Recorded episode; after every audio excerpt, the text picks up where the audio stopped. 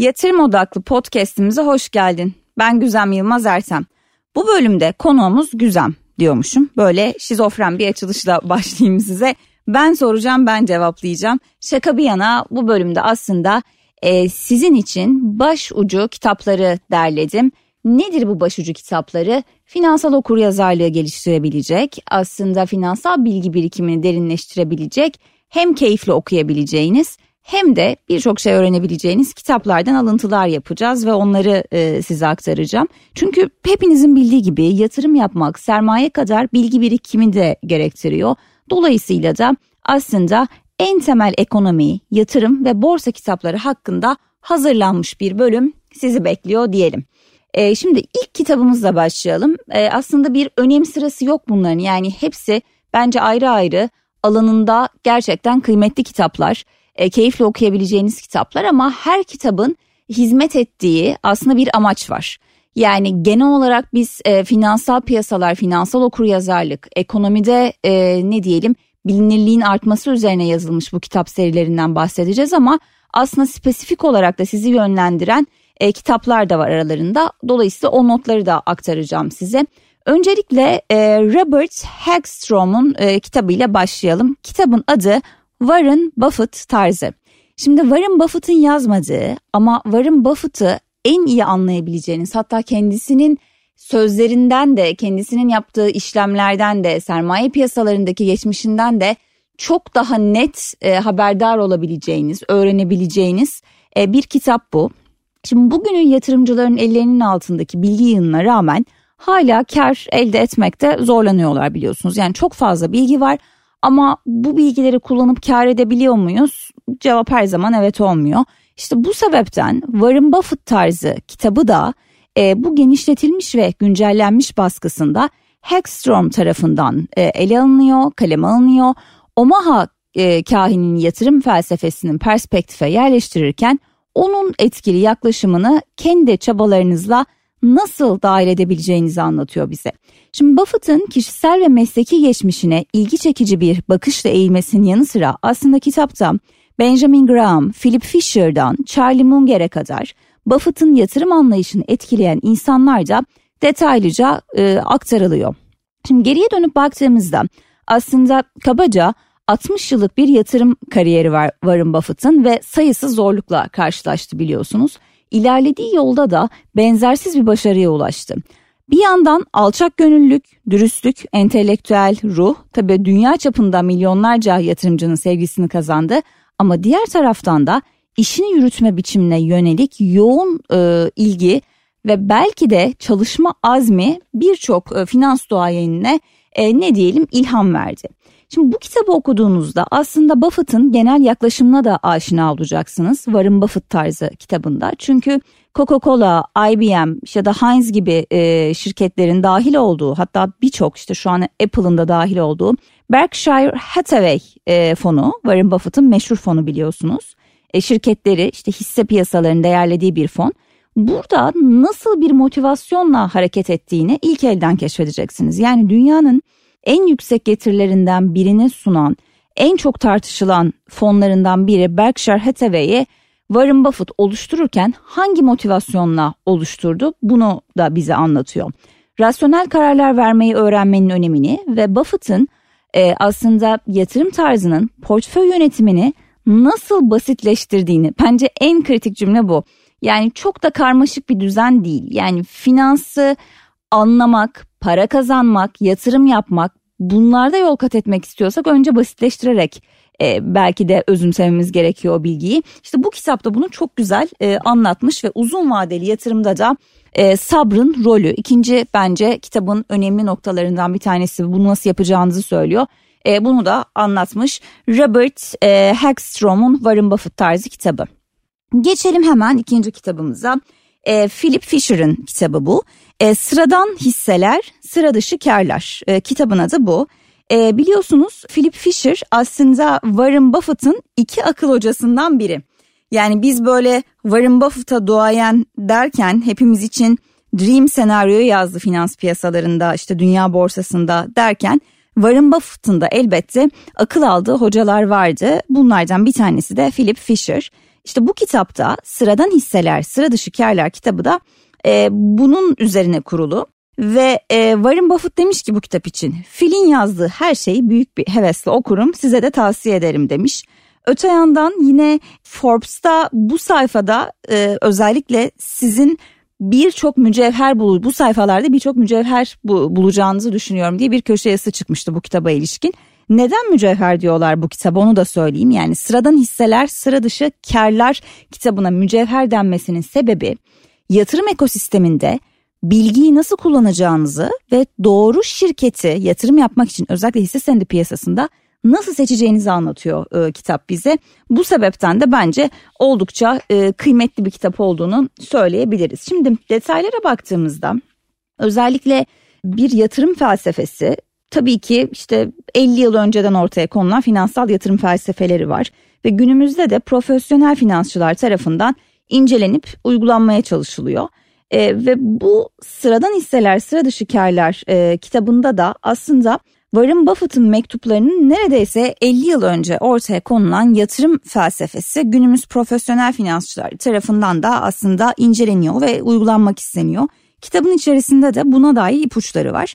Mesela sıradan hisseler sıra dışı karlar kitabında öne çıkan birkaç nokta var. Hızlıca isterseniz bunların üzerinden geçelim. Bir tanesi örneğin mesela diyor ki kitapta yerinde durma, hisseleri oturduğun yerden rapor okuyarak araştıramazsın. İnsanlarla konuş, doğru soruları sor, cevapları al, dışarı çık. Ne demek bu? Yani borsada yatırım yaparken, bir şirket bir hisse seçerken faaliyet raporlarına böyle günlerce gömülmek yerine geçmişte o şirket ne yaptı diye bakmak yerine elbette bunlara bakacağız ama finansal göstergeleri ayrıntılı incelerken geleceğe ışık tutması adına gelecek yatırımlarını doğru analiz etmek, dışarıdaki yat, o şirkete dair yatırım iklimini doğru koklamak bilançoyu analiz etmek, okumak kadar yani geçmiş verileri okumak kadar önemli demişler. Kitapta bence önemli mesajlardan bir tanesi de bu. Sıradan hisseler, sıra dışı karlar e, kitabın adının altına herhalde en fazla bu dolduruyor. Öte yandan temettü ile ilgili bir bölüm var kitapta. Yani kar payı, şirketlerin kar payı. Orayı da bence e, dikkatli bir şekilde okumanız gerekiyor. Çünkü mesela yüksek temettü, düşük büyüme yerine hiç temettü vermeyen ama büyüme hisselerinin de ileride güzel bir hikaye yaratabileceğini söylüyor kitap bize. E, o yüzden de eğer bir temettü yatırımcısıysanız yani şirketin verdiği sadece e, temettüye yani kar payına odaklanıyorsanız yanılırsınız e, demişler. E, burayı da e, belki dikkatli bir şekilde irdeleyebiliriz. Kitapta benim çıkardığım kitap okuduktan sonra önemli derslerden bir kısmı da burasıydı. Geçelim hemen üçüncü kitabımıza. Ee, içeriden, içerideki Türkiye'deki değerli yazarlardan biri Doktor Mafi Eğilmez'in kitabı. Örneklerle Kolay Ekonomi kitabın adı. Aslında Mafi Hoca Türkiye'de ekonomiyi en yalın dille anlatan, en tarafsız şekilde gözlemleyen akademisyenlerden, ekonomistlerden bir tanesidir ve gerçekten doğayendir. Ve ben e, zannediyorum ki son çıkardığı iki kitabı Hatta son romanı diyeyim çünkü o biraz daha roman e, havasında bir kitaptı. Onun dışında e, bütün kitaplarını okudum. Hangisini sizin için seçsem, hangisini öne çıkarsam karar veremedim. Eğer fırsatınız varsa e, Doktor Mafi İlmez'in bütün kitaplarını alıp okuyabilirsiniz. Ama yeni başlıyorsanız e, finansa, ekonomiye örneklerle kolay ekonomiyi bence okumalısınız. Gerçekten herkes için başarı kaynağı ve ekonomiyi kılavuz haline getiren bir kitap.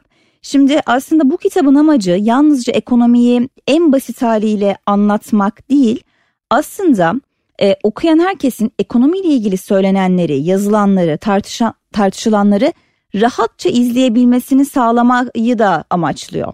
Yani ekonomideki terimleri, ekonominin ne olduğunu anlamaya çalışıyorsunuz ama bir de dışarıda o kadar fazla bilgi var ki bu bilgileri nasıl filtreleyebileceğiniz de kitap bize anlatıyor. E, zaten ekonominin temelinde de e, biliyorsunuz aslında kıtlık teorisi vardır ve ihtiyaçları karşılamakta kullanılan her şey kıttır. Hiçbir zaman yeterli gelmez bize. İşte kitap da bu filtrelemeyi çok güzel yapmış. E, bugünün krizi yarının şakası olur e, dan yola çıkıyor. E, aslında bu motto da var kitabın içerisinde. O yüzden bugünün krizini anlamak için ekonomiyi anlamak ve bunun içerisinde de aslında belki de ihtiyaçları karşılamak için bilgileri filtrelemenin e, önemine e, dikkat çekmiş Mafi Hoca örneklerle Kolay Ekonomi kitabında. Geçelim dördüncü kitabımıza. John Maynard Keynes. Evet Keynes'in kitabı. İstihdam, faiz ve paranın genel teorisi. Şimdi bu kitap biraz daha e, derinlikli bir kitap, daha makro bir kitap. E, şimdi iktisatçılar uluslararası iş bölümünün meyvelerinin elde edilmesini sağlayan aynı zamanda da farklı milletlerin çıkarlarını uyumlu hale getiren biliyorsunuz mevcut uluslararası sistemi e, alkışlama alışkanlığından dolayı genelde sisteme yarar sağlama konusundaki motivasyonlarını gizliyorlar. Şimdi zengin ve deneyimli bir ülkenin piyasayı ele geçirme mücadelesini önemsendiğinde refahın azalacağı, işte güçten kuvvetten düşeceğine inanan devlet adamları var. Öte yandan işte sağduyu ve doğru bir değerlendirme yaparak da e, gerçeği gözler önüne sermek isteyen yazarlar var. İstihdam, faiz ve paranın genel teorisinde Keynes bize biraz e, John Maynard Keynes bunu anlatıyor. Uluslararası iş bölümünde hangi ülkeye ne kadarlık bir toprak düşüyor diyelim e, ekonomi içerisinde, finans içerisinde yani pastadan ne kadar pay alabiliyoruz? Öte yandan ülkenin satın alma güçleri, ülkelerin satın alma güçleri, faizin, istihdamın neden önemli olduğu, oluşturulan para politikalarının o ülke için büyüme ve istihdam yaratma konusunda neden aslında kritik rol oynadığını çok güzel anlatan bir kitap. Eğer biraz daha küresel ekonomiye ve genel iktisat teorisiyle e, ülkelerin yönetim şekline yakından bakmak istiyorsanız John e, Keynes'in bu kitabını da okumanızı kesinlikle tavsiye ediyorum. Çünkü şu an içinden geçtiğimiz dönemde de biliyorsunuz işte uluslararası ticarette sıkıntılar var, istihdam piyasasında sıkıntılar var. Tüm dünya enflasyonla mücadele ediyor ve bu kadar agresif bir rekabetin olduğu, bu kadar ekonomide belirsizliğin olduğu bir dönemde sadece e, teorideki iktisatı anlamak yeterli değil. Dünyada neler olup bittiğine bakmak, eski örneklerde, dünya örneklerinde ekonomik krize giren ülkelerin bunlarla nasıl mücadele ettiğini görmek gerekli. Bu anlamda da bu kitapta e, kesinlikle bize bu konuda bir e, bakış açısı yaratıyor diyebiliriz. Ve geçelim beşinci kitabımıza e, Principles. Ray Dalio yazmış bu kitabı. İlkeler, kitabın Türkçe adı İlkeler. E, Ray Dalio kim? Ray Dalio'yu da hatırlayalım. Biliyorsunuz Ray Dalio Bridgewater Associates'in kurucusu, eş başkanı ve eş yatırım müdürü. Şimdi Bridgewater e, 1975 yılında New York'ta aslında böyle çok küçük bir dairede e, kurulmuş bir şirket. Şu an dünyanın en büyük hedge fonlarından bir tanesi ama 1975 yılında e, böyle bir ünü yoktu ve Fortune dergisine göre de e, bu Bridgewater'ın firmanın Amerika'nın en önemli 5. özel şirketi haline gelmesinde Ray Dalio'nun e, bir başarı hikayesi var elbette. E, şu an net değeri aslında 20 milyar dolara yakın çok yüksek bir rakam. E, bunu da hatırlatalım. Peki kimdir bu Ray Dalio ona da bakalım. Harvard Business School'da MBA derecesine sahip ve e, CV Post College'da da finans alanında lisans derecesine e, sahip bir finans duayeni ve kendisinin hem başarıyla kurduğu, büyüttüğü Bridgewater Associate hedge fonunun hikayesi hem de Ray Dalio'nun e, bu süre zarfında nasıl zengin olduğu, fonunu nasıl büyüttüğü, nasıl para kazandığına dair çok güzel bir kitap. Ve kitabın adının Principles yani ilkeler olmasının sebebi de önce kendi doğrularınızı tespit edin ve bu doğrular üzerine yatırım enstrümanlarını kurgulayın diyor kendisi. Ve Ray Dalio ekonomik bir uçurumun üstesinden gelerek aslında Amerika'nın en zengin adamlarından biri haline geliyor. Belki de kitabı okurken hep bunu aklımızın bir köşesine e, koymamız gerekiyor.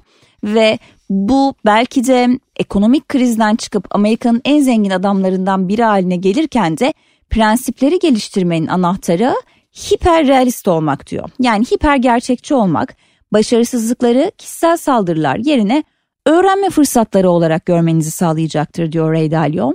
Bu ilkeler yani principles dediği ilkeler hatalarınızı dünya denen makineye kıyasla çok küçük görmenizi tavsiye ediyor. Böylece hatalar hedeflerinizden vazgeçmek için bahane olarak kullanılmayacak. Bu hataları kendimize bahane yaratmayacağız. Öte yandan Dalio'nun ilkelerinde benzer durumlarda tekrar tekrar ortaya çıkan senaryoları ele alma yolları olarak da tanımlanıyor. hayata önceden yüklenmiş ilkelerle başlamayacaksınız diyor Ray Dalio. Bunun yerine yaşam deneyimlerinizden ilkeler edinmelisiniz. İlkelerinizin gelişimi için hatalar çok önemli. Bu hatalar üzerinde düşünmeli ve ilkelerinizi buna göre değiştirmelisiniz. Bunu bir meydan okuma ve macera olarak düşünebilirsiniz demiş kendisi. Bir diğer benim dikkatimi çeken nokta da bence hepimiz bu yanılsamaya düşüyoruz. Başkalarının ilkelerini benimsemek. Şimdi aslında toplumun temel fikirlerine uymak çok kolay. Ancak bu yaklaşımı benimsemek hayatınızı başkalarının yönlendireceği anlamına geliyor. Bu sebepten de herkesin kendi macerasını oluşturması lazım. Bence finansal bir maceradan bahsediyorsak da bizim risk anlayışımızın ne olduğu, yatırım tercihlerimizin ne olması gerektiği, paramızı neye harcadığımız, ne kadar tasarruf ettiğimiz yani kendi maceramızı kendimiz oluşturalım. Eğer ortaya bir ilke koyacaksak da elbette e, birçok ünlü finans duayeninden e, ilham alabiliriz. Ama kendi ilkelerinizi benimseyin diyor. Ancak o zaman gerçekten zengin olup para kazanabilirsiniz diyor. Ben buna kesinlikle inanıyorum. Örnek verelim mesela geçen sene zannediyorum ki herhalde şöyle benim yatırım ilkelerimde yaptığım en büyük hatalar neydi diye sorsanız ben de belki birçok vatandaş gibi birçok işte yatırımcı gibi enflasyon yükseldiği için ve hızlı bir şekilde yükseldiği için fiyatlar sürekli artacak diye önden bir şeyleri alarak kendimi hece etmeye çalıştım. Ya örnek veriyorum bu ayakkabının fiyatı iki ay sonra daha da artacak ben şimdi almalıyım dedim. Ama talebi öne çekerken fiyat daha yükselecek daha pahalıdan almayayım şimdiden alayım dürtüsüyle ihtiyacım olmayan şeyleri de almaya başladığımı fark ettim. Bu benim kendi adıma yaptığım bir hataydı. Halbuki bunu yapmak yerine belki de gerçekten ihtiyacım olanları enflasyondan korunmak için tabii ki öne çekerek talebi alabilirim. Ama ihtiyacım olmayan şeyleri de mal ve hizmetleri bir kenara ayırıp onları tasarrufta kullanabilirdim. Bu örneği verme sebebim şu eminim şu an bizi dinleyenler de bu tarz hatalar yapmışlardır. Şöyle bir geriye dönüp baktığınızda ben şu yüzden para biriktiremedim ya da şu yatırımım bu sebeple başarılı olmadı dediğiniz neler varsa önce gelin onları böyle e, kendi önünüze bir özet halinde çıkarın. Aslında Ray Dalio'nun kitabı da genel olarak biraz bunun üstüne kurulu. Fakat küçük bir eleştiride de bulunayım bu kitapla ilgili, Principles kitabı ile ilgili.